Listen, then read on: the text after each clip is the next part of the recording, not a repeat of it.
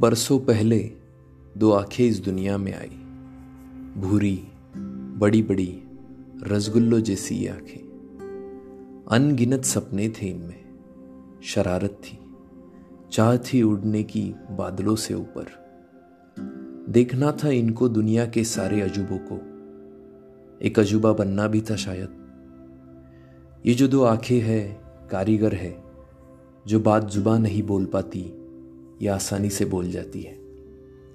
یہ جو دو آنکھیں ہے جادوگر ہے جو گمسم سے رہتے ہیں محفلوں میں بھی، ان کے بھی راز کھول جاتی ہے۔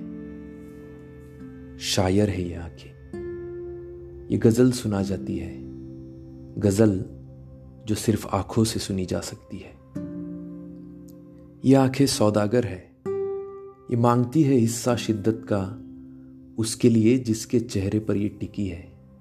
یہ آنکھیں رہ گزر ہے یہ بتاتی ہے قصہ ہر اس وقت کا جن لمحوں کے بنا یہ زندگی پھیکی ہے۔ یہ آنکھیں آج کل ایک کیمرے کے پیچھے چھپ کر دنیا کی تصویر بناتی ہے۔ یہ سادھارن کو بھی مشہور بناتی ہے۔